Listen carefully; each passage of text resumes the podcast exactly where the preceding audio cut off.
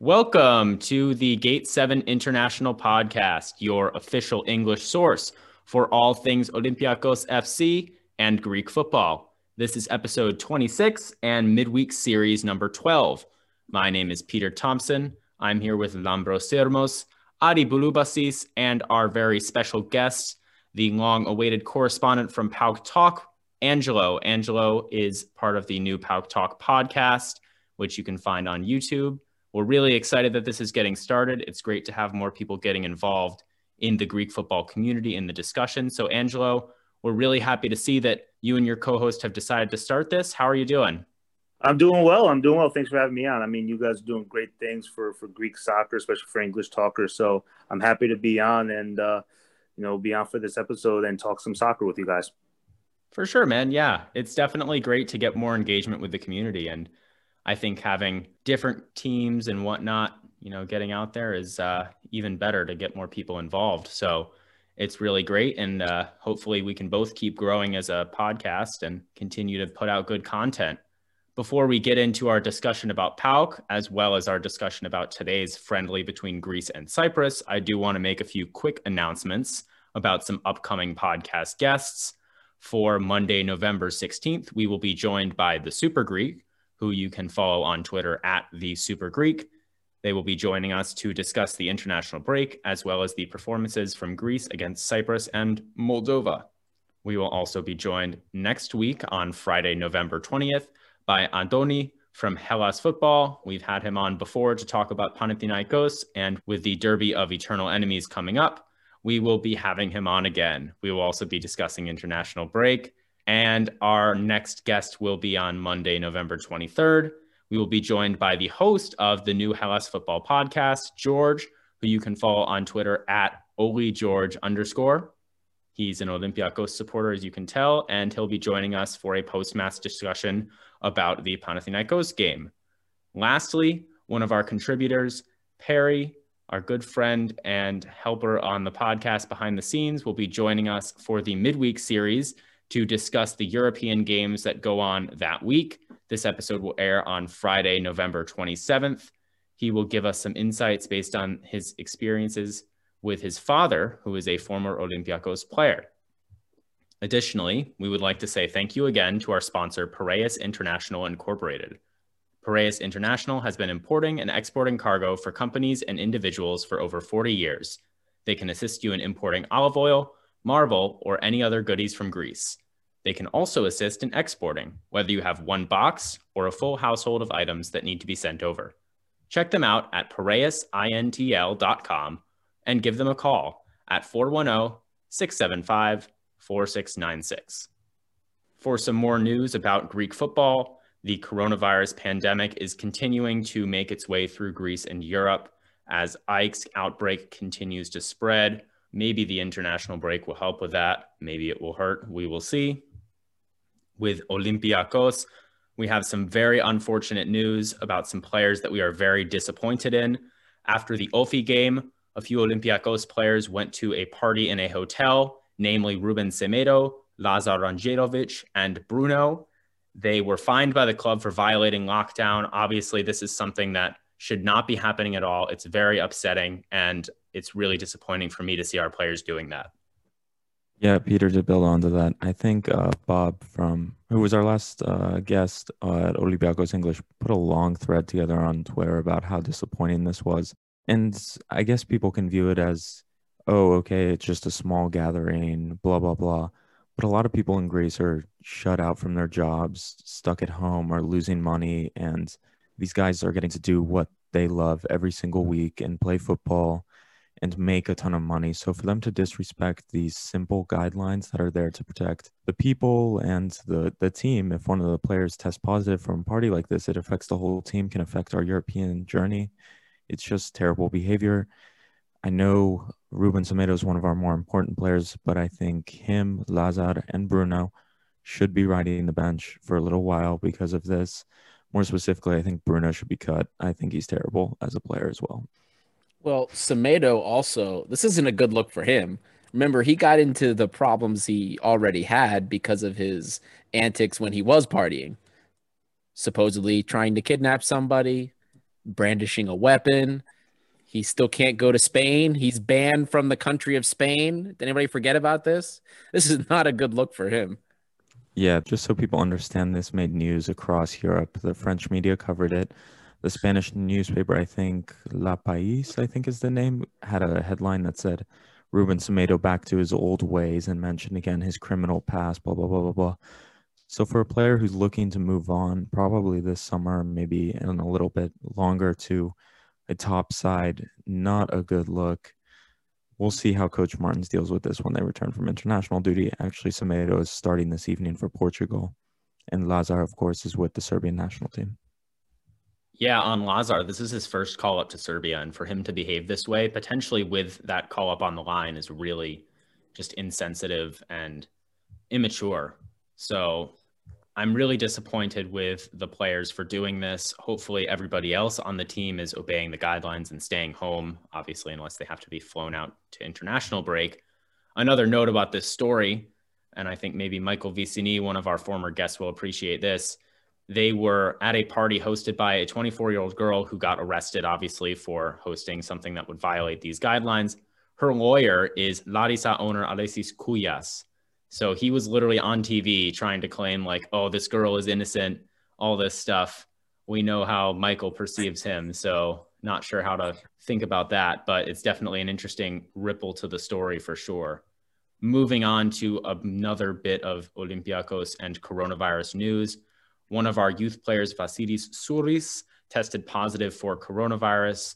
He is with the Greek under 21 national team, and that's how we found out. Hopefully, he is okay and doesn't transmit the virus to anybody else in the team. Additionally, as we talked about last weekend, Maxi Lovera may unfortunately not be with the club for much longer. He has put in a transfer request after the loan move to the Brazilian team that we talked about failed. We wish the best for Maxi. He doesn't seem like he's getting his opportunity with us. We've talked about this at length over the weekend, so we won't spend too much time on it now, but it's certainly unfortunate. Additionally, Mady Camara in international duty today, scored his first goal for Guinea, which proved to be the decisive winner in a 1 0 victory over Chad in Africa Cup of Nations qualifiers, putting them in a good position to play in that tournament next summer. Reviewing the Super League results from the weekend, PAOK beat Apollon Smyrnis 3 1 in a result I'm sure we will talk about more. We already discussed Olympiacos beating Ofi 2 0. Panathinaikos fall to Atromitos 1 0 in a game where Lazaros Christodoulopoulos, former Panathinaikos and Olympiacos player, scored the decisive goal as a substitute, and Giannina drew with Panetolikos nil-nil. Additionally, Yorgos Masouras suffered a foot injury in practice for the Ethniki. He was out of the game with Cyprus today. We will know more about his injury later this week, but that's also unfortunate. Peter, I wanted to just quickly jump in on the Maxi Lovera issue because I really think that this is another domino that's fallen as a result of what's been going on with Fortounis. Now, obviously, Maxi's very young. Part of me thinks he's being impatient. You know, a, a young player has to work hard, earn his chance. However, had we not really been mishandling or kind of going all over the place with the Fortounis issue and maybe with some of our other young talent, I don't think this becomes a problem. But when he sees a guy like Fortuna struggling to get first team appearances, when he's easily one of the most talented players on our team, he's probably not feeling too well. And I already tweeted out these metrics for Lovera this season, but Lovera's played a grand total of 90 minutes for us across two games. And in those 90 minutes, he's got two assists, three attempted smart passes, one successful, one key pass, one shot on target, three for nine on one on one dribbles against a defender any player you look at for 90 minutes and you see those metrics two assists, three attempts at key goal scoring opportunities, one that was successful, one key pass. So, an opportunity he created that made a goal scoring opportunity that was missed. That's fantastic for 90 minutes and certainly is deserving of more chances, especially when we have a 37 year old that's manning the number 10 for us. The way he's been handled is completely unacceptable. I would just mention I, I texted you guys this. I, I don't know if people know this, but Chori Dominguez is actually on payroll for the club. I do not understand why he is not in Greece dealing with this, mentoring this kid. As a former Argentinian star for this club, you would think this is a prime opportunity for him to mentor this kid who's 22 years old, came to a new country, doesn't speak English, doesn't speak Greek, only speaks Spanish. Very difficult circumstances. You would think a mentor like like Chori Dominguez would be around. That's one of the reasons we hired him after his retirement. I wish something could be done with that, but losing Maxi Lovera could be a disaster, I think, for this club going forward. I could see him developing into a star in continental European football. He's a really talented player. And what annoys me about it is that the risk of resting players in Greece is so low. Even if Lovera wasn't actually that good, giving him a game is not really that big of a deal. Now, let's not get into that too much. Let's get into the reason that we are here and the reason that Angelo is here, and that is PAOK, Lambros' favorite team. Angelo, we figured we would get a, a, little bit of background on you before we jump into your thoughts on PAOK's season so far. So we wanted to ask you, and you can speak for your co-host as well. How did you both become PAOK fans, and why did you decide to start the podcast? Uh, you know, growing up, I've always been around soccer. Uh, my my dad is from Thessaloniki. Um, he was born and raised there. He went to you know a lot of the PAOK games at, at and um, the last couple summers, uh, probably from 2013 on, I've been spending my summers in Greece, and you know I, I, get to as many games as you can. Usually, it's the end of the playoffs and the start of the European campaigns. So j- just through watching games with him, you know, I grew up. I didn't go to Greek school, but I grew up learning Greek from watching Greek soccer games, and you know, a lot of young Greek kids can say the same thing as you know with they're sitting with their parents with friends watching games and that's how i basically grew up to be a PAOK fan. Um, I got connected with Jono through the uh, Fontes forums, through the PAOK forums. It was, you know, especially during Corona and quarantine, I've been thinking of new things to get into. You know, I love talking sports. I love talking soccer. I love talking PAOK soccer. So I kind of threw out the idea of who on the forums, if anyone's interested in going down this route with me, and he reached out to me and it, it was pretty good. Um, it's been it's been a really good match so far. Uh, the only issue is he's in Australia. I'm in New York, Connecticut, so it's uh, the, the time difference is really difficult. So we oh, we're usually we're usually recording at around 1 a.m. my time, uh, midnight my time. Um, so I'm just getting in or I'm just getting ready to settle down for the night and we hop on and, and, we record. But it's been going great. I mean, we have a lot of people that are, are constant listeners of the podcast, people who interact on the forums with us, you know, say what things that we could do better. But we, we just started to kind of just express our views and, and help English speakers who are PAOK fans get some sort of news because there's not that much out there, much content out there. And I'm sure you guys know that. Um, and hopefully if we grow, we grow. If not, then, you know, we are, we're happy with what we're doing and we're, we're happy giving people some news and insight on the team. You know, that seems really similar to us in a lot of ways.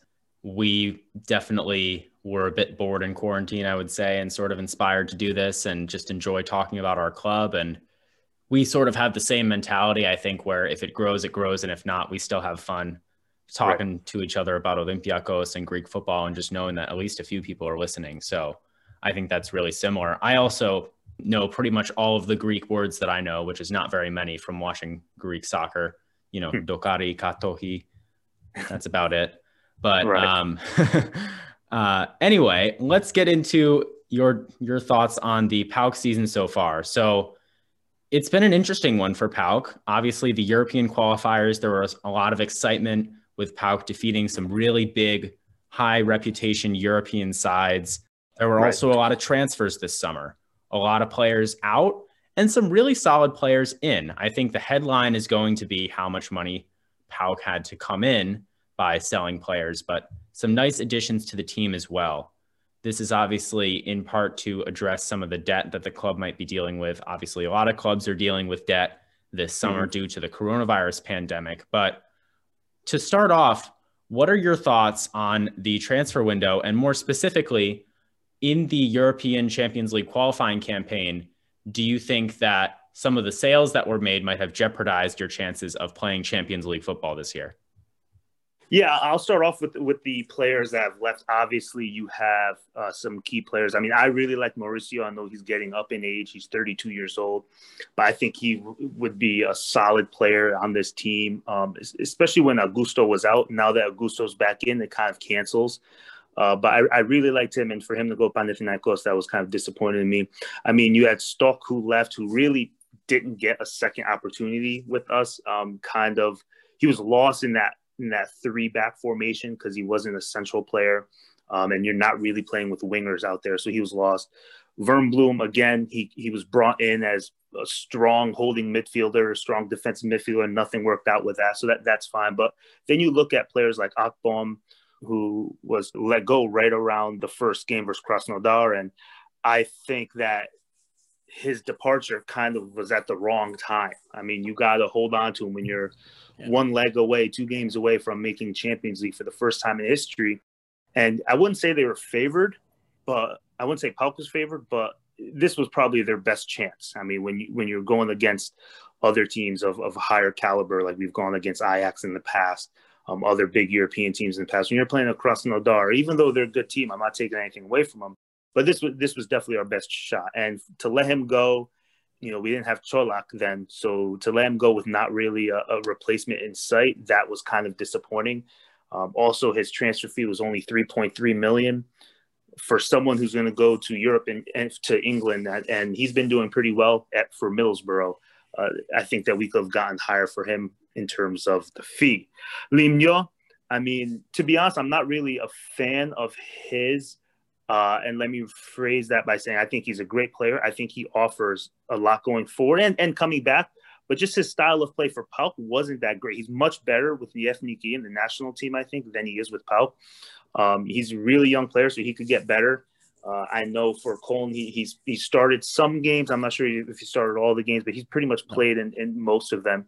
Uh, but for the Ethniki, he looks like a different player. Uh, every time you're watching the game, the announcers are saying how he's one of their best players. And but for PAOK, he, he didn't do much for me. Ultimately, we we got rid of him for three and a half mil, three point three mil with the, with the resale value.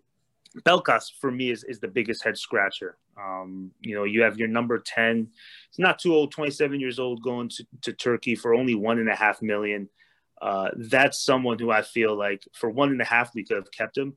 Now, I know some of these players are on their last years of their contract, and that's something that we as a club and organization have been mismanaging for entire too long, where we're letting players get to that last year, then we lose all all leverage. Um, especially if we're not planning on re-signing them, teams are going to low lowball us on their offers. They're going to know that okay, well, he's going to be free next year, so why don't you just take this offer, right?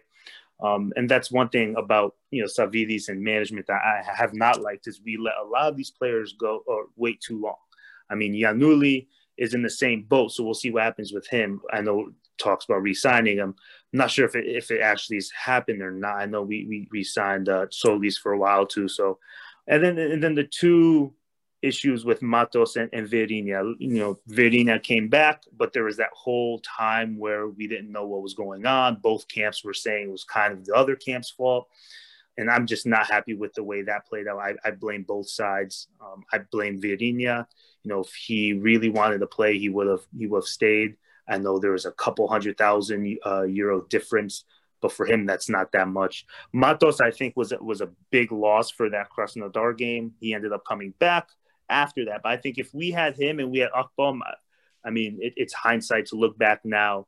But if we had those two players, I think that we would have progressed. Uh, but we did let go a lot of key players and a lot of key cogs from from the last few years. With Limnios, I agree with you 100%. When I watched him play for PAOK and when I watched his performances with the the Ethniki, they it is literally two completely different players. And even right. if you pull up Limnios his, metrics for when he plays for PAOK versus the Ethniki, quite literally, he gets into one-on-one situations on the dribble more than double with the Ethniki than he did with PAOK. And he's more successful with the Ethniki than he was with PAOK. Even with Cologne right now, he's dribbling way less, maybe twice a game, and only one of them will be successful per game, similar to what he did with PAOK. But for the Ethniki, he's taking people on six or seven times a game. Right. That's absurd. And maybe it's a confidence thing. You know, he knows his role. He knows where he is with the national team. And maybe that maybe that's part of it. But it's it's crazy to see. I mean, when you're watching his, his, games for PAOK or when he was playing for PAOK, he would he would take it up and then he would just back pass it all the time. Pass it back to Matos, back pass it back to a center back to a midfielder. Yep. It, it, was just constant over and over and over. And at first you're thinking, okay, well maybe it's the game plan where you have Matos overlap because he's an attacking wing wing back, right? You have him go up and maybe Limnio will be able to stay back a little bit and offer defensive help should we need it, should we get overloaded on that side on the counter.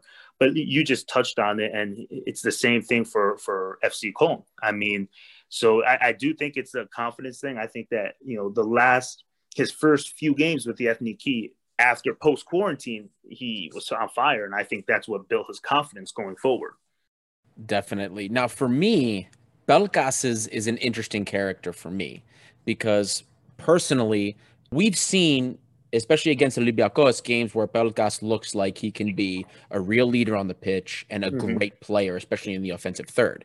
In the first leg of the cup game, the Greek Cup game, where uh, Olympiacos and PAOK played, Pelkas mm-hmm. had a lights out performance. I think was it two goals and an assist or a goal and two right. assists. I have them mixed up. But then for like the next six, seven games I watched, I wasn't impressed. I didn't see much out of him, especially in mm-hmm. Europe and he's always been that type of player for me. He'll have one or two occasions where we see like, oh my God, there is something here. And then and then he and then he kind of goes quiet. Now, I was in agreement. I didn't understand why he they just sold him in the middle of the night, basically, and he just left. But we were hearing reports that when he heard the bags were packed and he was ready to go. So part of me wonders maybe, you know, he he had spent a lot of time at PAOK, obviously. Maybe he was just trying to look for you know greener pastures or just a change of scenery as some players as some players like but that that was another move that us who aren't in the PAOK community or know really what's going on that was completely puzzling to us. Especially along with you know after the Limnio sale had already gone through you know Akpom was basically sold really quickly as well. Yep. you know that was a decision that we were like what what in God's name and for pennies? Yeah I think I think that's that's the ultimate kind of like shot to the foot, right? It was only for one and a half million. I feel like PAOK has that small club mentality that they feel like they are always trying to, okay, well, let's, you know, let's, you know, sell players off to bigger clubs. When are we going to get to that point where we're keeping our better players, right? I mean, when are we going to get to the point where when our number 10, we're not giving him to a team who's not playing in Europe this year for only one and a half million?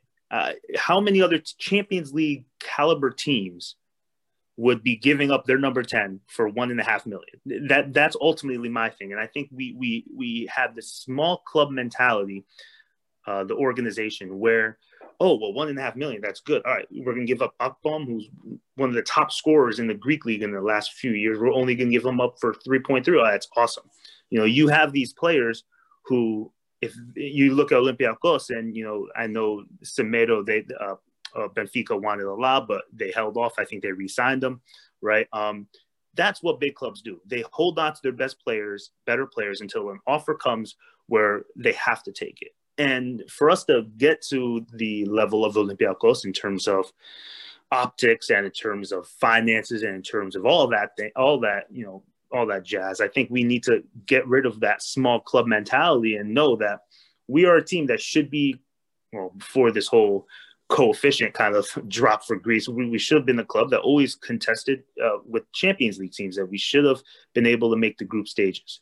Um, obviously, now with it looks like Olympiacos is going to be holding the league for a little bit, we should be a team that whatever European competition we're in, it looks like it's that EL2 or whatever you want to call it, the conference league, that we should be making the last 16, 32 every single time. Um, but I agree. I think I think it's the, it's the selling for pennies uh, thing that bothers us the most. And what you said about Semedo, I think, is most poignant to me because, and you mentioned it earlier as well. I mean, I know from playing Football Manager that you don't let your players' contracts run down.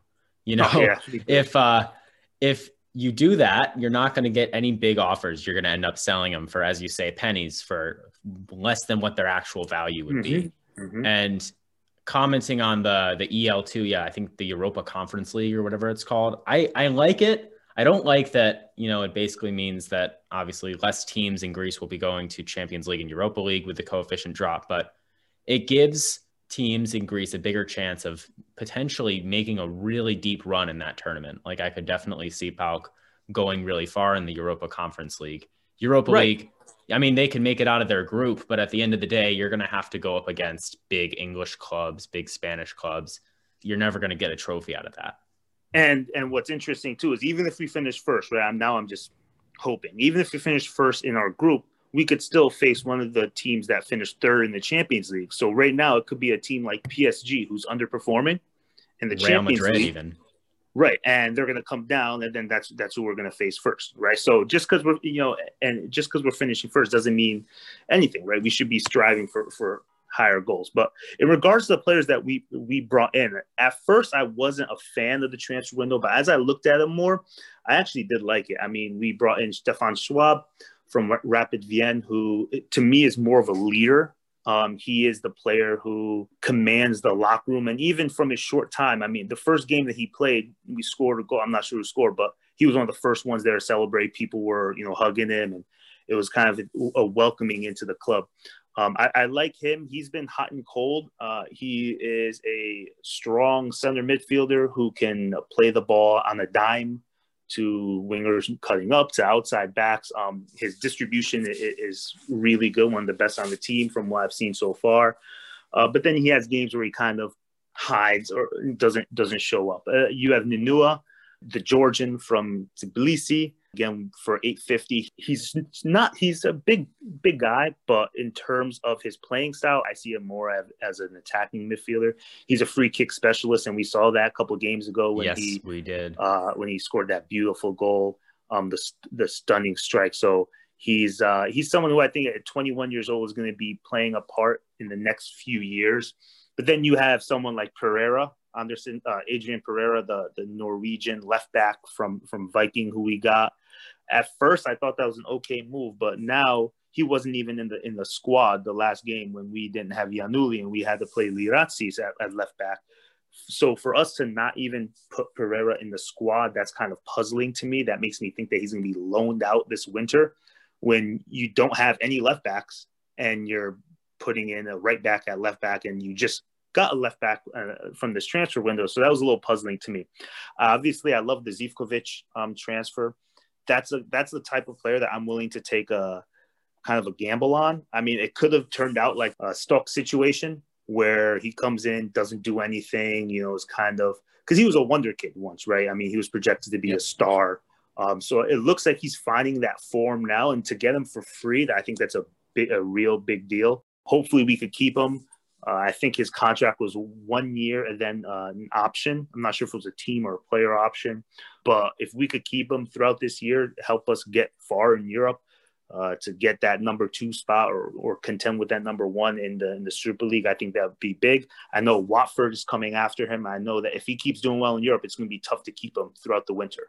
Yep. Um, Wagué, it, it's still it's still out there to see what he's going to do. I feel like he's gaining confidence. The the right back, right wing back. Um, at first, he looked lost, and that's funny to say that someone from Barcelona comes and looks lost. Um, I mean, it, it's not even just Barcelona, but he's played in World Cup games. He scored in World Cup games. So um, I'm not sure what was up for his first couple games, but he's starting to get the hang of it. He's starting to uh, play tougher. He's starting to look more confident out there. Um, he's on loan right? So I don't think there's an option to buy. So he's only going to be helping us this year, but it's kind of like a stopgap when we really didn't know what was going to happen with our right back situation. So it's good that we got him, that we actually did get rid of Matos. Um, and then the last two, Cholak and Murg. Uh, Cholak hasn't been doing much so far. I do like his play of kind of holding up the ball. He's that kind of target man, the target player that you could play long balls. He'll hold it up, um, and then he'll let the wingers run in he'll lay it off, and then you know they'll be able to find th- those cutters. Uh, he's not the kind of player you. He's he's, he's kind of the opposite of Swiderski. Swiderski will get in in the box, do whatever it takes to get that goal. Uh, Cholak's more of a kind of like a, a lower down the field forward who's going to be holding up the, the possession, keeping as much as he can. Uh, and then Murg, he, he's looked like the star uh, along with Zivkovic for me. He's kind of filling in for Pelkas. We got him for two million again from Rapid Vienna. Um, he has been excellent so far for me. He's been, you know, you have Zivkovic, probably the, the number one transfer. Murg would be my number two so far. Uh, he's just looked really strong, really quick, kind of the same thing as Pelkas on his good days, because I agree, Pelkas has good days, he's had not so good days. And it's evident from his first game for uh, Fenerbahce, he, he scored a goal right? So he, immediately made an impact. And same thing with with PAOK. He's had games where he's looked good, and then some games where he looked invisible. So Murg kind of has been playing well every game. So the comparison I want to make with this, if I can, real quick, is if you look at the 2016 2017 PAOK team, the players that we brought in that year, okay, it, it, it, reminds me so much of the players that we brought in this year. And I'll go over the list. We have Varela, Campos, Biseswar Cañas, Matos, Shakov, Crespo. Um, then you have Prijovic, Warda, Pedro Henrique. That team, I think, was the start of, I don't want to say dynasty, right? But that was the start of the PAOK that we know today. Um, you have all these players that were bought in 16, 17 that kind of really didn't make an impact right away. They would have made an impact when they won the league. Um, they won the cup that year, so they kind of did. But those were players that we brought in. They were kind of youngish, uh, 27, 26, 28. And now they're in their older age. But that core is still with PAOK, right? You still have Varela, Biseswar, Matos before this year, Shakov, again, Cañas just left a couple years ago. Um, and the players that we transferred out that year, Robert Mak, Lucas Perez, Vitor, Garry Rodrigues. So it's kind of the same thing in the terms of we're letting key players go, but we're bringing in kind of a new batch for the future. So that's why I got excited about these incoming players for this year. I kind of see that's the same vibe that we're getting. Yeah, I see it as well. I think, especially given the circumstances, I think PAOK spent their money pretty smartly in terms of acquiring players. And for what it's worth, I'm not totally sure, but I think that left back Pereira might be dealing with some injury issues. I'm not totally sure about that, but that might explain why he wasn't in uh, and why Lyratzis had to play there on the left. But either way, I think it's been a solid transfer window of players coming in for PAOK. Now, the one transfer that we haven't talked about is obviously the coach. PAOK having just let go of their manager, Abel Ferreira. He is now in Brazil with Palmeiras. Fun fact, actually, he recently managed a game against Leo Matos, who yeah. is now playing in Brazil. so that must have been an interesting reunion out there. But Matos tried to kill someone out there too. Did you see? He got a yellow card. It was dirty slides out. Oh man, feet, two feet in. Oh. My God. Well, that is something. But you've got a new coach now. Pablo Garcia came up from the youth ranks, so he's probably familiar with a lot of the younger players in PAOK's team. Right. A lot of players who've come up through the academy. We've already seen a change in formation and a change in style in Garcia's first couple games, and we've also seen a lot of success, including the big win in Europe against PSV. So it might seem pretty obvious that you're probably relatively positive on Garcia, but what have you seen so far that you've liked, and what are your overall thoughts on the coaching change? Uh, I love Garcia. At first, um, when Ferreira was kind of you know, he had the big wins in Europe, but then that Krasnodar game kind of crashed out. And then we started off pretty slow in the Super League. Um, and there were rumblings about him being let go. You know, I was on the, I went on the podcast and I kept saying, you know, if we were to bring anyone in, I'd hope it'd be Garcia. We got to give him a chance, right? I think there's something he hadn't lost in 50 games in the league for the youth team you have to give that person an option, uh, a chance, right? And it's the same thing with what we did with Ivic, and that's another comparison to that 16 season. Ivic, that was his first head job as a coach, and he you know did well. But in regards to Garcia, one of the change, obviously the the four backs, I think that's key. I I like Ferreira. Don't get me wrong. I think he's a good coach. I think that he loves his players. I think he is a player's coach. If you if you watch the the PAOK, the Tumba and Censor videos that PAOK TV puts out, you could tell he really loves his team and his team cares about him. He's the kind of coach that motivates the players to do well. But he's the coach where he can surprise bigger teams. Now, I don't know if he could have gotten it done against teams that were favored against. And, and based off of the couple results that he had in the Super League, it didn't seem like it. That formation seemed too much like five in the back. So against the teams that are favored, where we're sitting back and we're hitting on the counter, that's perfect for that. But when you need to score goals and you need to create, and have your creators in and have wingers in that formation wasn't good. So I like Garcia in the in the, in the fact that he didn't change his formation. Uh, he didn't try to play with the players that were brought in and, and the three in the back kind of thing. He he played his own his own formation, his own tactics, uh, and I give him credit for that. It's obviously working. Um, I like how he's kind of giving everybody a chance to show we can do, and he brought in some young players um, in substitution the last couple games, or giving them opportunities. Also, the team just seems to be pressing higher and faster with him. Um, and the last game, we, we saw it was really evident in how the players came out and were on fire from the start. And and the, the players know what Garcia is to PAOK and his, I guess you could say his legend, his lore, his status, and they all want to work for him. Uh, like you mentioned, the, the players coming up, he, he coached some of them, right? The, the academy players. So they know what he's all about. Uh, the players love him, the, the fans love him. Um, so he's going to have the full backing of the fans. So even if things go wrong a little bit um, or sideways, I think he wouldn't get as much criticism as a foreign coach or someone who's not really a PAOK through and through. But so far, his, his, selections have been good. I know people were puzzling his uh, selection of Biseswar against PSV, uh, but I, am fine with it. Uh, Biseswar in games like that usually plays well. He didn't play that well that game, and he made the sub. Right one thing about Ferreira that I didn't like is he waited too long to make substitutions. He would he would wait until the 70th minute to make a substitution when needing to score goals. You know, 65th, 70th, 75th. Garcia saw things weren't working, so he made the sub pretty early on. But I think he understands the game. Uh, he understands the Greek game more definitely. So I, you know, things are going well. I'm not putting all my eggs in his basket just quite yet. Um, I think that's the realistic thing to do is don't get too high when things are going well. Don't get too low when things are aren't going well. But right now, I, am I'm, I'm bored with everything he's done. I think that he's commanded the team and he's earned uh, more opportunities at this at this job. For me, at the moment, I think Garcia is a better coach. Mm-hmm. I'm gonna I'm just gonna say that bluntly. I had a lot of questions about for Ferreira. I've I've watched every bout game you know, I try to watch, especially not just Europe, but even in Greece, especially our, right. the main rivals, the larger teams. And how many games did we see Ferreira fail to address the weakness on the right side, which mm-hmm. had been there? It, it, was seen, it was visible, but he, nothing really for me changed to address that. Now, his last game, obviously, before he left, the right side wasn't as much of a weakness.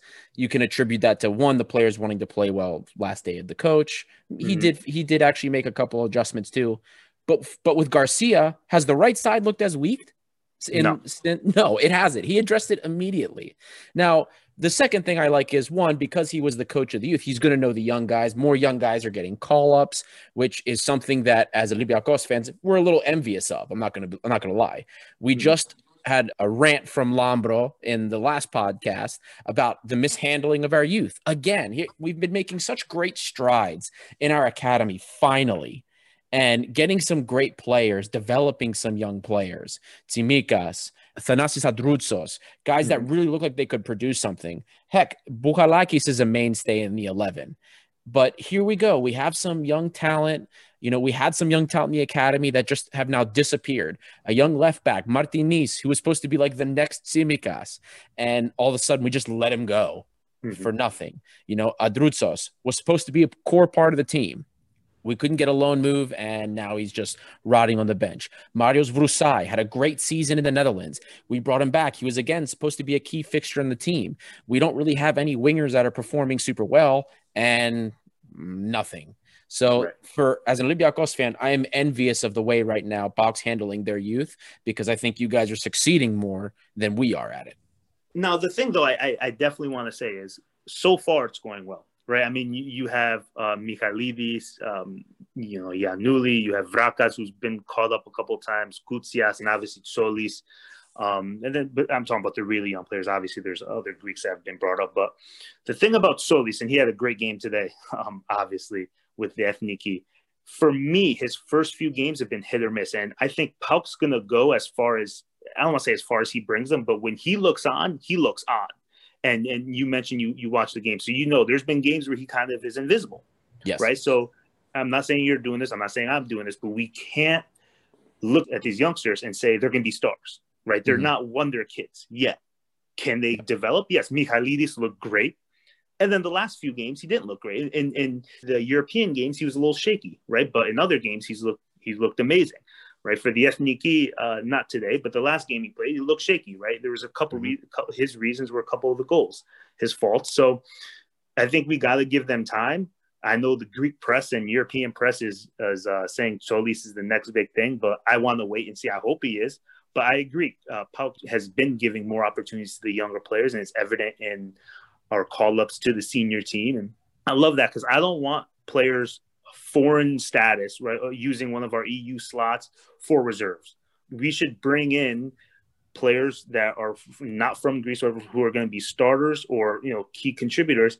And there's no reason why to bring in someone from another country who um, is maybe of old age or or come in just as a like a vacation period like we've done before when you have up and comers who are young who are who want to play for the for the jersey who want to play for the coach um, so I think that's a good job what, what what we're trying to do so far we're bringing them up slowly um, but we'll just see what happens overall after that yeah, and I think the PAOK under Ferrer was a bit like the Olympiacos under Paulo Bento. You saw a lot of young players come up, and even if the football was quite mediocre, which I thought it was, the tactics I thought were pretty poor. I thought this five at the back was pretty poor.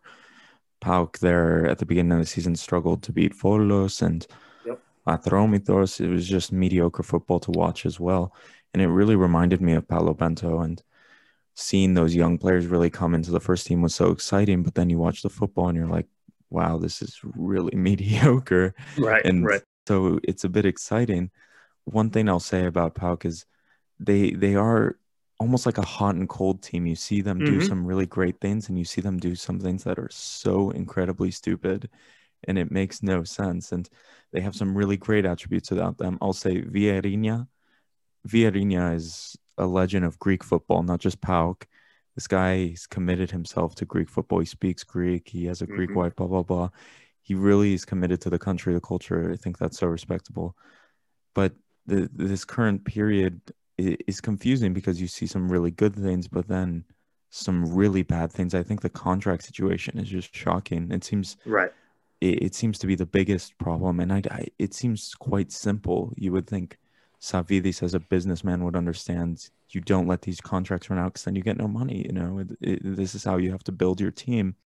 Yeah, it's it's also. I mean, when you look at under Savvidis, how many technical directors have we had? I mean, yeah. it's just on and on and on of list of technical directors, and I think that plays a part in it too.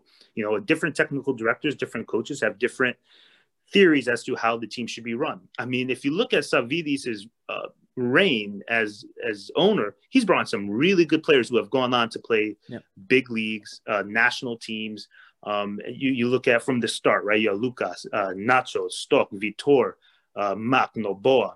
Ricardo Costa, Garry Rodrigues. You have some really good players. I don't even talk about recent acquisitions, right? Which that we all know about.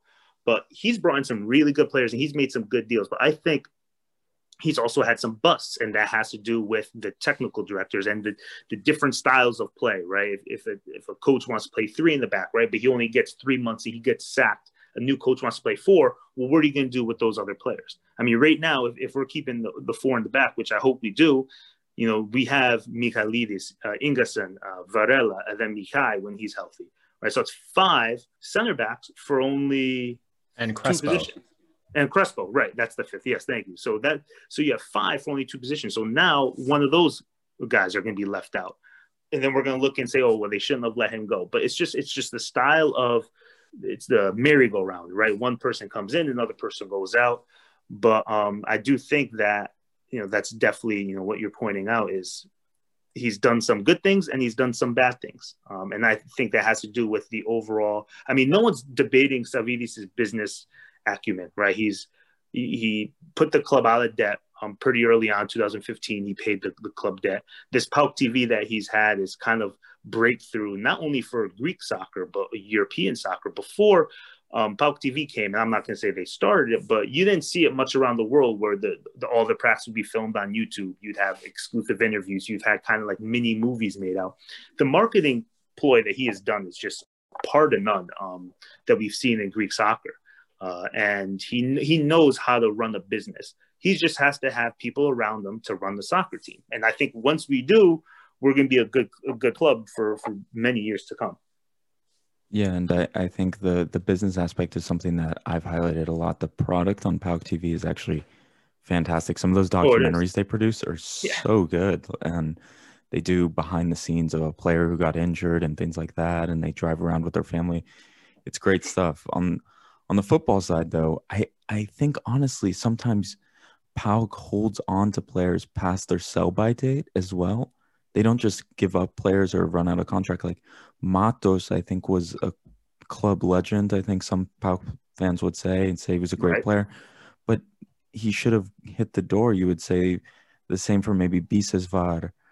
Varela is a good player, uh, but I think a lot of PAOK fans would be okay if he had left. He had that whole situation where he wasn't going to renew, and PAOK fans were upset with him. Crespo as well. It, it's a bit strange. And another player who we were kind of shocked to leave because he played so good against us was Misic, I think the name, the Croatian. Right. Um, and it Yeah. was confusing to us because we read maybe he has deep, deep, deep injury problems, and that was the problem. Maybe he had a falling out with Savvidis. Like that so was a little confusing to us. Like maybe you can, and also another player, Leo Jaba, who I think is a, a really nice prospect as well, and was right. one of the highest I think transfer fees they've paid ever. Is like now Mm-hmm. disappeared. So two players I'm a bit confused with those ones. So the thing about Misic, and ninety percent, ninety-five percent sure this is right. There was some sort of cancer, and he went back to his parent team. He went back to Sporting, and then he got loaned out to let me see uh, to Zagreb for if his treatment goes well. I, I'm ninety-five percent sure that's the issue, uh, because yeah, he was he was at loan for PAOK for I think two years. It was a two-year loan, yeah, until June 2020 but then it got pushed back because of the whole corona thing uh, but that's why i'm pretty much sure and i'm sure one of you guys could fact check that me on that but i don't want to say anything that's wrong especially when it comes to something serious like that uh, regarding Jaba, I, I love him too. I think he's a great player. I think he's someone who can succeed under this formation by Garcia, the winger. He's the type of player that you know we don't have in Greece, where he right he was he was a six million dollar transfer fee, I believe, six million euro transfer fee, Mhm. uh, and he's just a, he's a he's a stud, right? He's, he's strong. He's he's built like a like a bull. Um, 20, 22 years old, and when he when he played a lot when he started or was a five million transfer fee. Sorry, when he played, he was doing some good things. He was looking at being a consistent starter. I know Brazil was looking at him for the Olympics, and he was uh, getting a detention from Porto, Newcastle, Anderlecht. Uh, but he just wasn't under Ferreira's plans, and and it's regarding the formation that he has. You know, he can't play as the striker. He's not going to play as a wing back. So where are you really going to play him? I am happy though that he didn't leave because I think we could kind of rejuvenate um, his career uh, at least for a couple years. We'll see what happens. I mean, that's what we did with El Kaddouri. I mean, he was left out to pasture for the past couple for last year at the end of the last season, but he's been looking really strong this year. He's one of our better players. So maybe that can happen. And or another big player to come back is Augusto. I think he again, I think I love him. Um, I think he's a really, really good player at, in the center mid. He has such a great long shot. He's 23, and and for sure he was on the Olympic squad for Brazil, so he's kind of a prospect too. Um, so I just hope that we keep these young players. I mean, you have Swiderski who's 23. Zivkovic, I don't think we're going to keep. So I'm not even, I think he's here to rebuild his career. And I'm fine with that as long as he works hard and doesn't cause issues down the road, right? You have Tzolis, Jaba, um, Murg, who's only 25, Michailidis, who's only 20. That's someone that we, we see as young, but only 20 years old. He turns 21 in February. So these are players that we could build around. So we'll see what happens. And part of me kind of thinks that a lot of the, we'll call them the front office issues, uh, are like growing pains because PAOK under Savvidis, all things held equal, Mhm. Savvidis has made some pretty big strides. Because if you look at the last two decades, right, let's look at the last two decades of Super League play. You know what? We'll even just do the last decade because even since since Marinakis bought Olympiacos, Right. you know, PAOK was always a team, although they competed in the top five, they were usually outside of the top three. It was usually some form of Olympiacos, Panathinaikos, AEK, or uh, Panathinaikos, Olympiacos, AEK in 2010, and f- so on and so forth. Savvidis comes in, builds something in the first couple of seasons, but then last three years, it's first place, you know, AEK or Olympiacos or PAOK in first place, and then PAOK's usually always in second place now.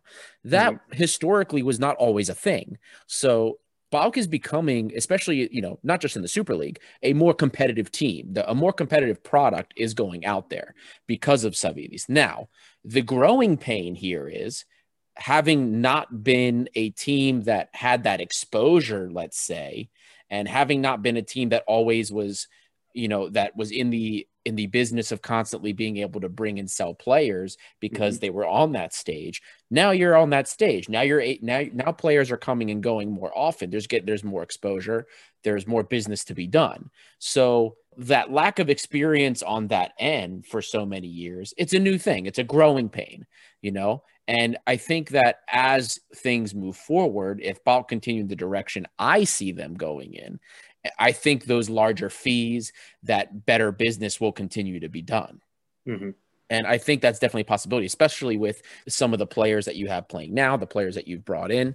And uh, bringing up Kaddouri, uh, it just reminded me of uh, under Ferreira, it was something I had complained about. And even Themis Kesaris brought it up before Garcia was appointed coach.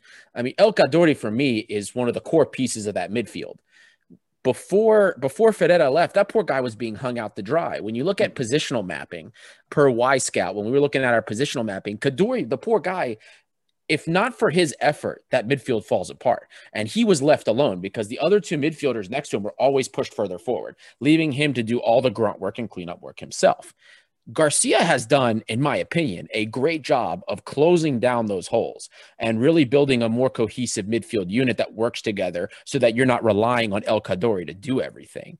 Right. Uh, so props to El Kaddouri for that. I've really seen him really develop as a player. So when you brought that up, that was something I was like, absolutely. El Kaddouri, I'd, you know, in previous seasons, I had no idea that he was a thing when I saw him on the field. But now it's, I mean, this guy is a is a midfield core piece, a cog that mm-hmm. moves the whole thing. Yeah, he's he's turned into one of those players that you need to input in your starting eleven every game, even whether they're playing a team that's favored, whether they're the favorite. I think he's someone that needs to be playing uh, every game. And also, you look at someone like Ingason, who's been a rock back there. Him and Varela. I know Varela too. Last year there were some rumblings about him leaving. Right. I'm glad he's staying. Now he's he's the captain. Same thing with El Kaddouri. Right. There was that uh, interest in from Italy, and people were questioning what's he is he going to go. And I don't know. I know a lot of PAOK fans were saying, yeah, let him leave because he wasn't playing under for under Ferreira's plans. But I'm glad we obviously kept those two players. Both of them have done really really well. I'm glad that we kept Augusto because I know there are some rumors of him going with Ferreira to Brazil to play. Uh, so we'll just see what happens. Um, I'm hoping that they could start to work better together. And, and I know we haven't talked about this that much, but in regards to the league, you know, we can't fall too far behind the, uh, Olympiacos. I think Olympiacos is the strongest team by far on paper. So if we drop points to teams that we shouldn't be dropping points to, it's going to be too too tough to uh, come back. You know, my goal, and I know that we're a team uh, that's reloading. I don't want to say rebuilding because I think that we did reload with with how I talked about the the comparisons between the 16 and, and the t- 2020 team. I think we've kind of reloaded. So we're not going the full rebuild mode where we're going to finish sixth, seventh with a bunch of young players. I think it's more of a reloading. And you know, my goal will to be with be within 10 points of Olympiacos by the time the playoff starts, within nine points, within three games. Right? That's a, it's a fighter's chance. I think that's realistic. Anything uh, before that, I think would be anything within eight nine points will be I'll be happy with. Anything below, I, I consider that a failure in terms of just the Super League play. So you you've brought that up what you want to see from the team, and it's true with the way the Super League is structured. You have this playoff system, and if you come in, even though nine points might seem like a lot, you're playing that team twice. So right. that gives you a really good chance. If you win those two games, suddenly you gain six points on them. Now, with Garcia now as the coach, we talked about what you would like to see in terms of the table. What would your prediction be for where PAOK end up, let's say at the end of the season? Obviously, as Olympiacos fans, we say and we have said that this is our league to lose and we expect to win every game. But I mean, it's it's hard to say. It's certainly not a guarantee that Olympiacos will win the league. So, what are what do you think will happen for PAOK this year with the new coach and the new signings? I think with the new coach and his uh, I guess, motivation for the players to do well. Uh, they want to play good for him. He'll give younger players more starts, more attention, so they'll want to fight more. I, I still see it where if if it goes into the playoffs and we're seven to nine points behind, I would say that's a good season. And I know I don't want to sound like I'm selling myself short, but whether that's in third place and seven to nine points back or second place, seven to nine points back, I don't think that really matters more so how many points. But if we're in that position, I think that would be a good season for, you know, if you have to look back, take a second and look back. And our goal this year was just to make the Europa League group stage, which we did, or the Champions group stage. But once we beat Benfica, once we beat Besiktas. You know, I, I had higher goals. I, I wasn't happy with just making the Europa League. I wanted to make the Champions League. So, I mean, goals are always ever changing. Um, but right now, before we can really see what Garcia is doing for the team in terms of camaraderie and and tactical wise, he's he's relatively new to this. I would say seven to nine points. And you're very right about expectations and goals changing throughout the year for sure as soon as I saw that PAOK were drawing Benfica, I admittedly was like, oh, it's basically it's the same thing as last year when they get mm-hmm. Ajax and it's just tough luck. But they played really well and they got a great result. And then it immediately became once the Krasnodar result came in, I kind of expected PAOK to be able to go through after what they'd done. And then obviously they came up short. But at the end of the day, having PAOK in the Europa League group stage and then where they are now with a chance to advance out of their group, I'd say that's pretty good. Now, we got a few questions from Twitter and whatnot that people wanted to ask you for PAOK. Uh, the one right. that we found the most interesting was from our good friend Costa uh, with Olympiacos EU. And he asked, it's sort of a question for, for us as well as you. For each of us, for Olympiacos and PAOK, which players for, for our team would we want to take from the other team? So I okay. think I could start and say that if if Olympiacos could just go ahead and pick up Giannoulis and bring him over, and we don't have to play Jose Holebas again. Uh, I wouldn't say no to that. That's definitely the first one that Absolutely. pops up in my head. And uh, I think Zivkovic as well, looking for some creativity and productivity on the wing. Those are two that come to my mind as an Olympiacos fan. I was wondering, Angelo, as a PAOK fan, are there any players that you think would just fit right into the PAOK team that play for Olympiacos right now? I would say El, El Arabi um, up top. I think that he's the kind of the, the, the finisher that we that we all need that we don't have. I mean, Swiderski's looked like he's been he's he's catching fire a little bit, but someone that's just like a Prijovic type that's going to be getting goals, you know, at, at a premium. Um, I love. I, I know this isn't a position of need for us, but I love the center back Cisse and Ba. I love how they play. I love the no nonsense center back. The oh, yeah. you know I'm going to mess you up if you you know if you go one on one against. It's either going to be the ball, the player. I love I love that type of player. But in terms of of positions in need, I, will go with El Arabi. Yeah, we love our center backs as well. Ba especially. Ba especially. Yeah. That's our guy. Right. El Arabi, I think it's funny because maybe we're a bit spoiled after the season El Arabi had last season, but we're we're not satisfied with him as Olympiacos fans. We're looking for the mm-hmm. production that he put up last year, especially in Europe. But Čolak has maybe been off to a bit of a slow start. I guess he he scored his first goal, but it was a penalty against Panetolikos a couple weeks right. back. But El Arabi certainly has proven it in Greece and proven it in Europe last season. Lambro and Adi, do you have any thoughts for PAOK players you'd like to see in the red and white? I would take Tzolis. Yeah. Fair enough. I, I mean, over Masouras on the left. Look, even though Masouras is improving, he's still inconsistent. I'd still take Tzolis. Hundred percent. I, I would take PAOK's wingers. You know what I mean? Because like we don't really have any wingers that are yeah out. the production maybe on the wing. Bruma, maybe Bruma now, but I mean I'll take I'll take Zivkovic. I'll take Tzolis. Yeah, I, I I mentioned the same thing. Remember last podcast, my little rant, how slow we are. PAOK is like the opposite on the wings. Giannoulis, Zivkovic, Tzolis running at you. That PSV second half was beautiful football to watch from their wing play. But yeah, I'd also take Schwab. I think Schwab would be a nice player to fit into the midfield mm-hmm. from what I've seen.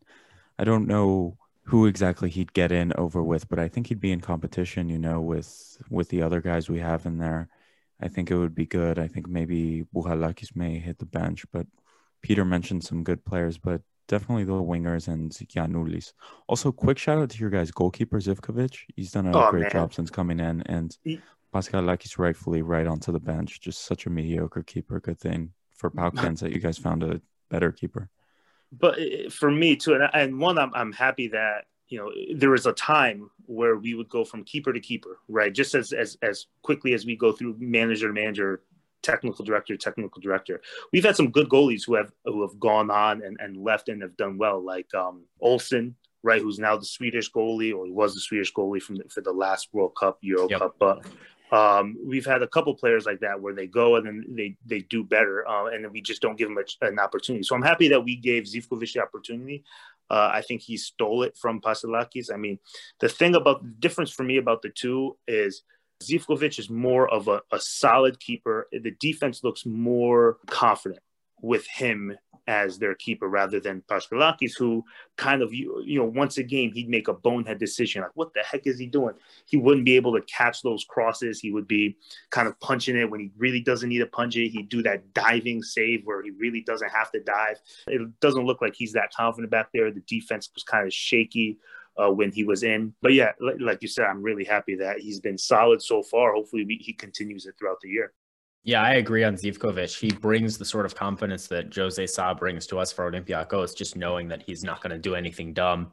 Like you said, I definitely think that's an interesting story over there with Paschalakis basically relegated to the bench, a guy who was in the mm-hmm. Ethniki not so long ago. And speaking of the Ethniki, I think it's maybe about time that we start to get into that game today. There was a right. friendly between Greece and Cyprus. It took place in the afternoon for European fans and in the morning for North Americans such as myself. It was a 2 1 victory for Greece. Two early goals. Christos Tzolis scoring his first international goal. Congratulations to him being in the right place at the right time to score that one. And then new call up, Yorgos Giakoumakis scoring a very, very nice goal off a good ball from Kourbelis at center back. We saw a lot of different stuff from John Van Schip today some stuff that I was personally pretty encouraged by. This is the most fun I've had watching a Greek national team game in some time. At halftime, we did see a lot of changes, whether that's people getting in rest or just John Van Schip looking to try out new formations. We saw Lykogiannis come in at left back, Lambropoulos come in at center back and move Kourbelis into the midfield. Limnios came on for Tzolis. Pelkas came on to the midfield and Bouchalakis came on for Fortounis in the midfield as well. And then later we saw Lazaros Rota come on for Mavrias at the right back position. A few interesting things for me lineup wise. We saw a center back pairing of Kourbelis and Michailidis, which I actually like Kourbelis as a center back. Obviously, we're missing Svarnas right now, but I think that's a good pairing, especially against smaller nations, you know, teams that aren't going to score a lot of goals. Kostas Tsimikas comes back into the fold at left back to replace Giannoulis, who is injured. Tsimikas, of course, had been out injured previously. He played very well. I thought the link up between Tsimikas, Fortounis, and Tzolis on the wing was very nice for me. We saw Tasos Bakasetas, a player that we have given a lot of shtick on this podcast in sort of a different role. I personally think he looked a little bit better. At least he didn't get on my nerves as much. And that might just be because he's got more creativity in the midfield. It isn't all falling on him to be creative there. Additionally, we saw young Panathinaikos winner Tasos Chatzigiovanis start out on the right and then move over onto the left wing when Limnios came on. A very good game from him, I think. He's a nice young player that I think should feature for Greece more often. But definitely a team that I would like to see a lot more the the guys we saw out there today. I would definitely make a few changes before this weekend's game, but interesting match for sure, and especially in the first half, really nice result. Uh, it really was, and just to kind of point out, so funny enough, the match report while we were recording, the match report just went live. I'm just kind of piecing together some things now, but in that first half, with that first half gorgeous lineup that we had, Greece, on average, when we're playing against other teams, uh, in terms of our positional attacks, we're averaging in terms of positional attacks 15, 15 per game. Okay. In the first half, we hit 15. We had 15 positional attacks. Our positional attack efficiency, which is the number of shots that come after them, is 23.3%. First half, 33% a third of our positional attacks resulted in shots. Much more effective, actually breaking down the teams into the defense, going through, getting shots off. Now, for me, you brought up Bakasetas. While we were running the 433, I thought maybe he was a little bit more useful, but I still think He is an average footballer. I don't see much special about him. Oh, I don't disagree. I, I am not a fan of him. He is not the most creative number 10. I am just going to put something, give you guys some metrics for Fortounis and Bakasetas, by the way. Fortounis, who's supposed to be, I guess, less of the workhorse than Bakasetas. Bakasetas had one interception and three recoveries. Fortounis had three interceptions, five recoveries. Fortounis did more in the defensive mid role than Bakasetas did as a number as a box to box kind of playing the number eight role. Also, Fortounis attempted three smart passes. He had three passes that attempted to cut at least two players through for a major dangerous opportunity, one of which was successful. Now, Fortounis also had two shot assists. Bakasetas had one. Bakasetas attempted two smart passes to try and cut through. Nothing went out. The two that he tried were both sends down the wing. They were kind of like lobs over the defenders' heads, neither of which were really on target. Also, another game that Bakasetas had more back passes than forward passes. As a number eight, how in God's name do you have more back passes than forward passes as a number eight playing deep in the midfield? It doesn't make any sense. This guy is not a number 10.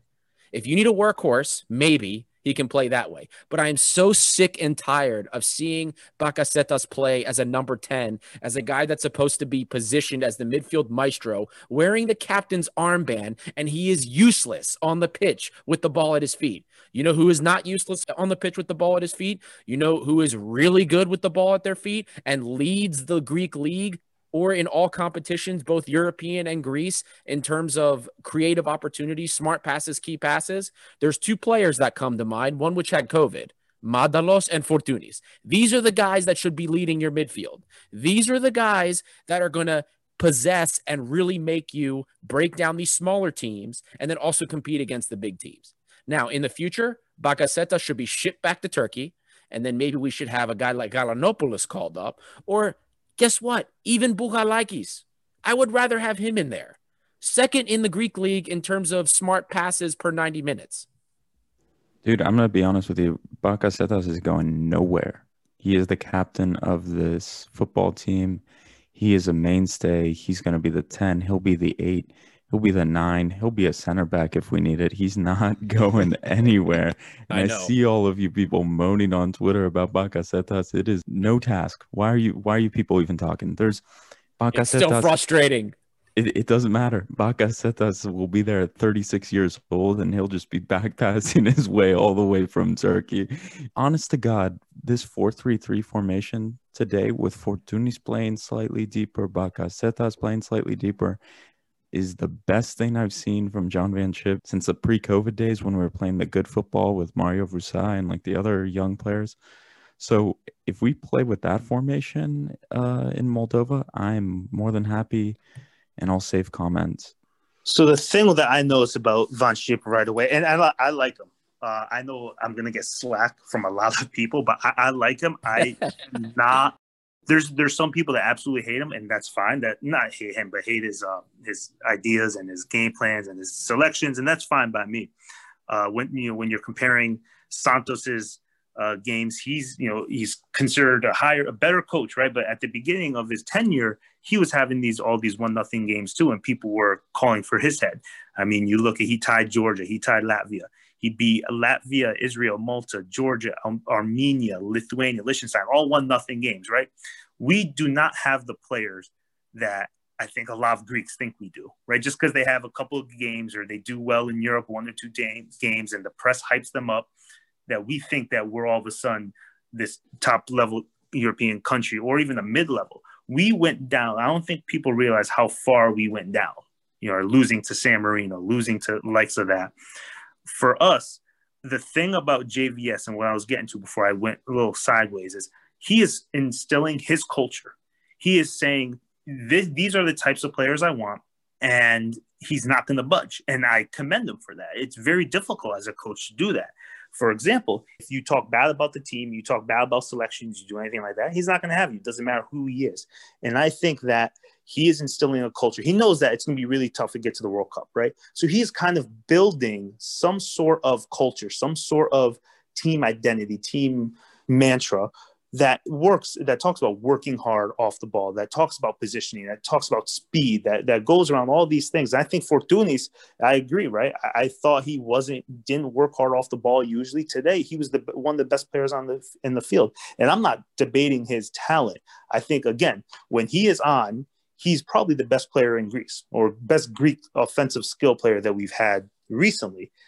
But why he wasn't starting for me has to be if i'm trying to get into JVS's mind was that maybe he wasn't working as hard as he thought Fortounis could be doing. Maybe he was sending a message saying you could be doing X, Y, and Z, and you're not doing that. So you're going to sit off the uh, come off the bench a little bit.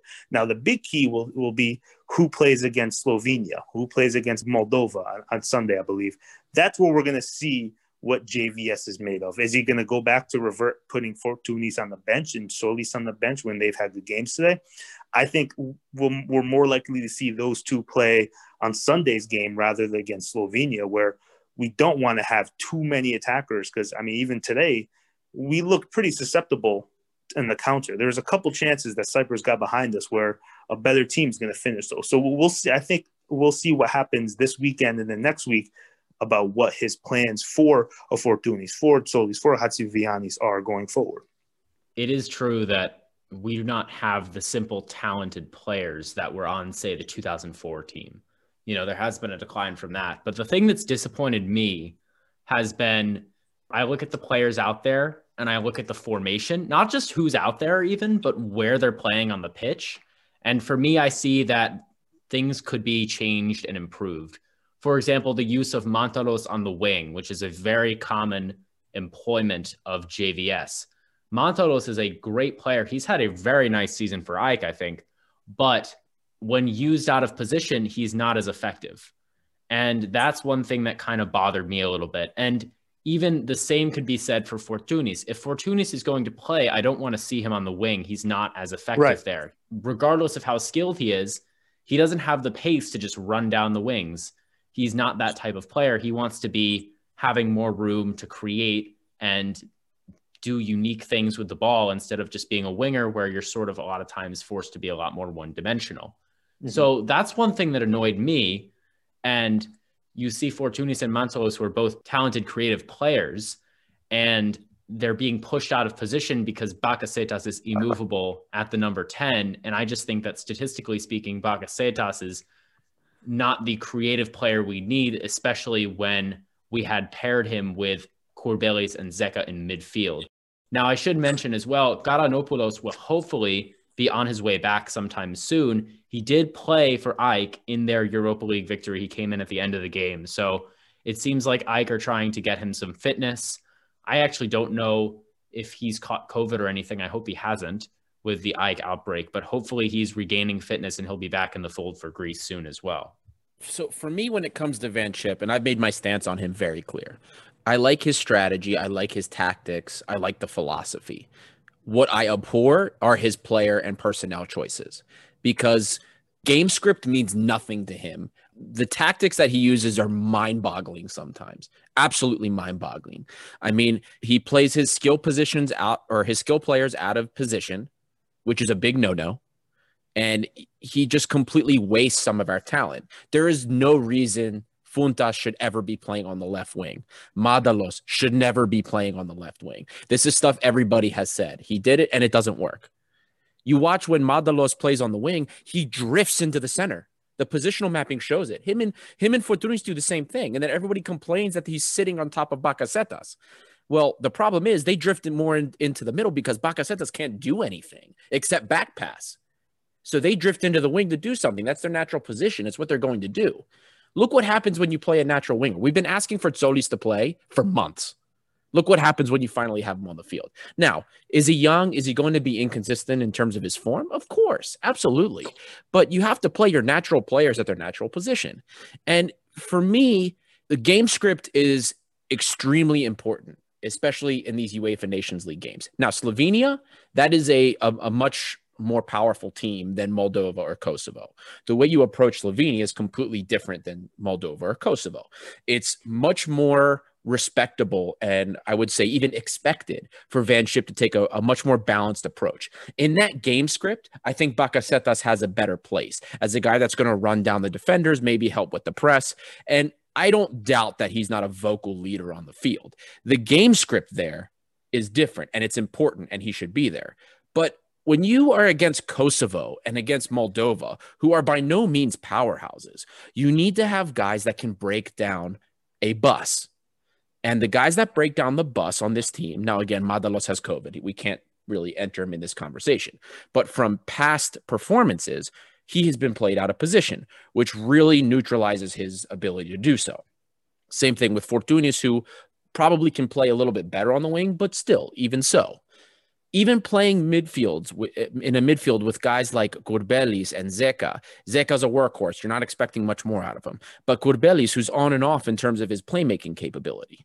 We put on Twitter metrics with Bouchalakis in terms of the key passes and smart passes per minute. He leads all the midfielders Greece has, all the defensive midfielders. So if you are going to break down a bus, you need to use the correct personnel to do so.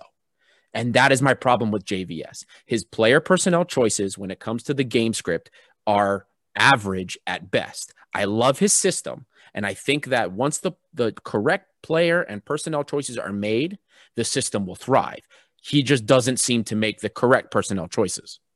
Yeah, and, and I agree with a lot of what you said. Um, I think a lot of it. Now, let me ask you this question: Do you think it has to do with the whole COVID situation, not seeing players? Right, there was that whole lull. I mean, looked like we were doing before then that lull happened where no one was playing. Now, do you think that has a part? And he wants to kind of see his players and how they fit into his situation. I mean, it's it's easy to to look at game film, right? But it's different than when you're actually at the stadium watching and watching the off the ball movements a lot. Now, do you think that has anything to play in terms of him kind of still testing what would be his best 11? Because he's always said his goal right, was for Qatar. Now, do you think that he is still kind of seeing what mixture would be the best?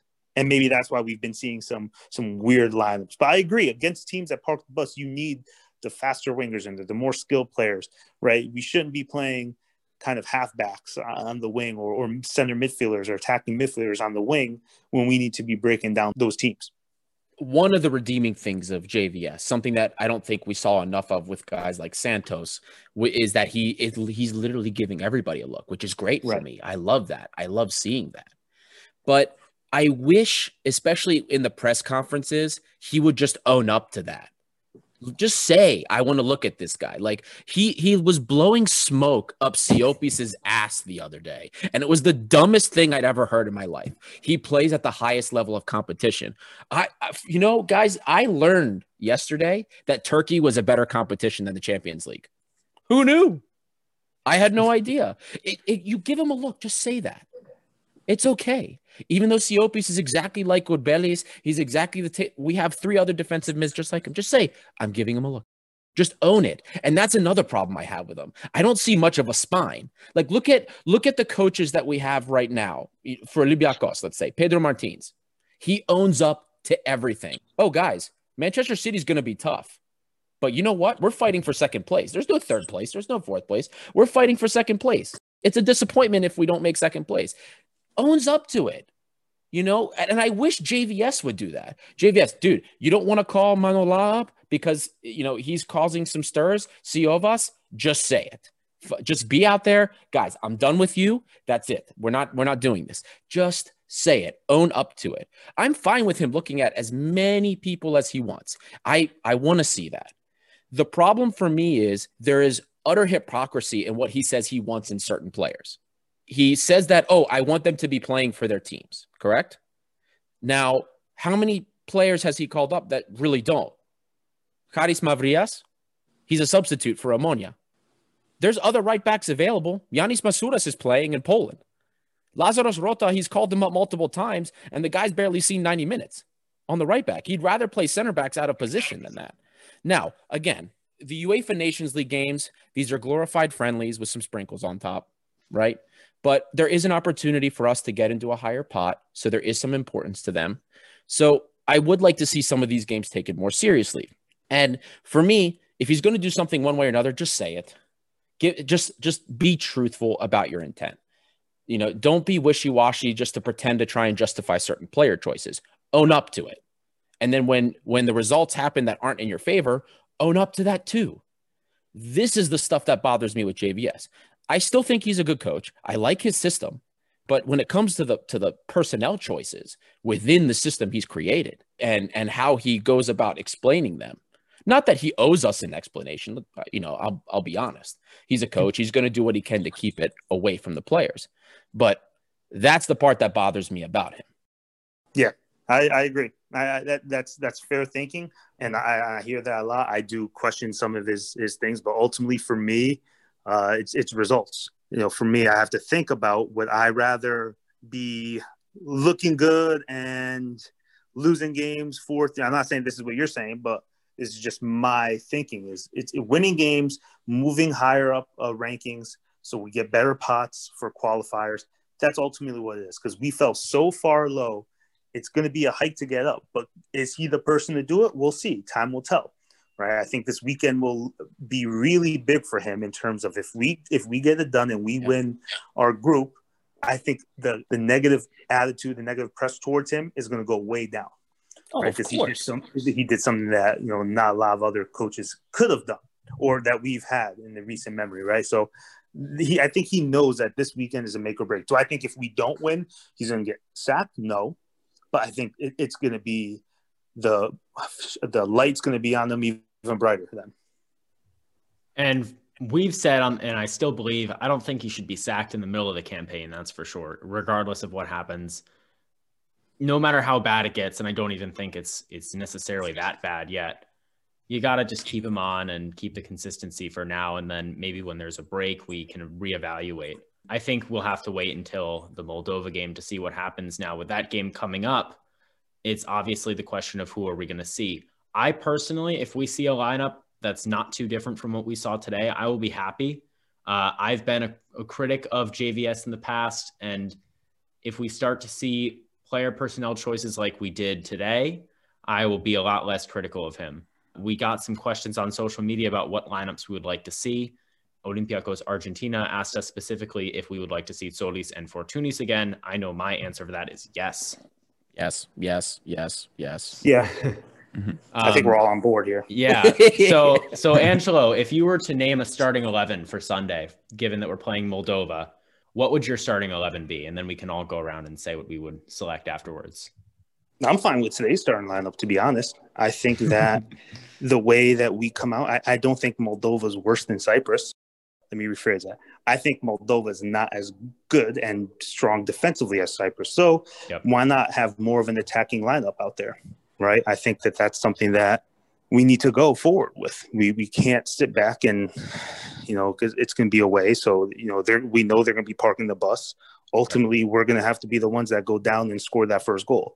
Anything other than you know the, the longer that we keep them zero zero, the more dangerous it's going to be. And it, we, if we push numbers up, they're going to be countering, and that's always deadly, right? In soccer, you could have 20 shots, they could have one, and you could lose one nothing. So I think oh, yeah. Go, I'm, I'm fine with the lineup we had today. Now, maybe that's why he took out a lot of those players is to see to keep them healthy, um, to make sure there's no injury. Uh, but, but uh, time will tell. But I'd be fine with today's lineup. Yeah, just to build on that, uh, in his post-game press conference, a reporter asked him about the pairing between Fortounis and Bakasetas, and he said it's something that we're looking at. We're looking at the game with Moldova. That could be one of our options. One six and two players that play more like tens. Okay, that is the greatest news I've ever seen. Bakasetas playing further yes. back and Fortounis playing. Peter Thompson, take a bow. This man made this suggestion. they called me a madman on one of the previous episodes. I, I, I literally remember thought... Lambro. You didn't see it because you just listened to the audio, but I I said this and Lambro's face on the Zoom was like disgusted. and then he cleaned it up. He cleaned up the act for the response and was just like, "Oh, I don't know if that would work." But I mean, I agree no. that I mean, he's still not an outstanding footballer, but I think when he's with Fortounis or another midfielder that can create more, he looks a lot better and it looks a lot less obvious that you know nothing is happening through the middle. Um, 100%. as far as this weekend's game, I only really want one change, and that's Vlachodimos in goal, which I think we will see. The goal that Cyprus did score, you could argue that Barkas could have made himself a bit bigger and got in the way of that because it was kind of a scrum with him and the Cypriot striker coming towards the ball. So let's see our starter, Odysseus Vlachodimos, in goal. And then maybe I'd see Rota at right back as well. Mavrias had his moments, but for me, he's not starter quality for the Ethniki, even with Bakakis out. I'd rather see Rota there. I think Rota's a nice young player. Gets up the pitch quickly. He provides some pace on the right side. So I think that those would be the only two changes I would make. And then pretty much the same team aside from that. It looked really good, folks. Yeah, I'm I'm saying the same thing. I want the same eleven. Vlachodimos in goal. I really like Kourbelis at uh, central defense. I think he's the ball playing center back option that Van Schip wants really bad. And Mavrias, I think, is a weak link. I would drop him maybe for Rota, who looked fine. I want to actually build upon what I was just reading. So I, I have the article from Gazzetta up here, the transcript, and he said it was a different match because we played with two wingers, Tzolis and Chatzigiovanis. He said it's different than the relationship between Mantalos and Giannoulis. So that that is really interesting. He mentions Mantalos isn't a winger and that him and Giannoulis were playing completely different than this system. So just something to look at. I may listen to the press conference. I'm just reading a transcript here, but maybe a realization. Real quick, another comment. Chatzigiovanis, good game. I know uh, Adoni, who's been on our podcast, was warning everyone, don't believe it, don't believe it. Chatzigiovanis is not good. I think his decision making is poor, to say the least, sometimes. But I think that pace and willingness to take people on is definitely something good to see. So maybe Limnios on the other side of Tzolis would be nice.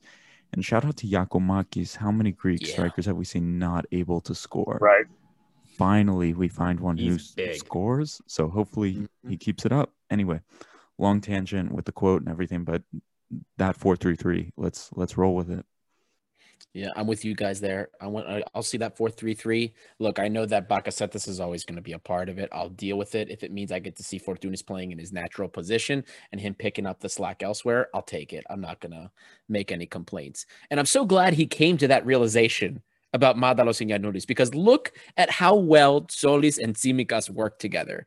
Tsimikas was playing very similar to what Giannoulis does for the the Ethniki Yep. all the way up the left side, overlapping well with Tzolis. I mean, they look like they had played together before. That was nice to see. And then, of course, Fortounis coming in, nice interchange and interplay with Fortounis and Tsimikas. It was so good to see. On the right side, I'm going to agree with you, Lambro, there too. I'd rather see Limnios than Chatzigiovanis. I see what Adoni was complaining about. I understand why he's frustrated at Panathinaikos. I've watched him play for Panathinaikos. And when you watch him play for your club, you know, you're always worried that that's going to come out in the national team. I think for Greece and, and in the game scripts we find ourselves in, that what he does, some of those chances he'll probably take, excess dribbling, maybe just like Limnios does, is going to be more acceptable in, in this context. So I'm not super worried about that. But all in all, I want to see the same 4 3 3. Guys, I loved Kourbelis at that center back. I thought he looked great there. Me too. So I'll, you know, again, I'll take this four three three again. Switch Limnios for Giovanni's, and uh, that's what I'll take. Yeah, and real quick, uh, I noticed on social media Tsimikas uploaded a photo of him and Tzolis like hugging after the goal. Really funny after the the cup was it the cup semifinal or whatnot where they got into a huge back and Yeah. forth and Tzolis that was Right. like his first moment on the scene, but they Yeah. had Tsimikas was mad and they had to be held back from each other. So it was quite funny. It looks like they're becoming quite good friends now in the national team, which is nice because there are young stars for the future if you think about it. So exciting to see them link up and hopefully be friendly, not so angry at each other. All I'm gonna say, don't let Tsimikas go back to England. Send them like Jose Holebas with Yeah, like a helmet on or something, so nobody knows it's him. We'll, we'll just like play it off. They're they'll never know because Liverpool probably won't use him anyway. So Just just keep the mask on. No one will know. yeah, let us let us hold on to Tsimikas. Nobody, I, I, it was nice to. It's the first time I've watched him play since he was in an Olympiacos shirt. It was very, very good to see him again. But just, oh man, how we could use him in the team this year. Anyway, um, we're about to wrap up, but why don't we quickly go around and give predictions for the match against Moldova. I'll start. I'm feeling optimistic. I'm going to say we roll out a team like this, and I'm going to say we win three to nothing, folks. That's my prediction for Moldova. I'm feeling good. I'm ready to be heard again. Angelo, what is your prediction for this weekend's match? Yeah, I have. I have. It's it's going to be, uh, I think, pretty tight for the first 40, 50 minutes, but I think ultimately we're going to get the breakthrough. I'm going to call it 2 nothing victory. Adi?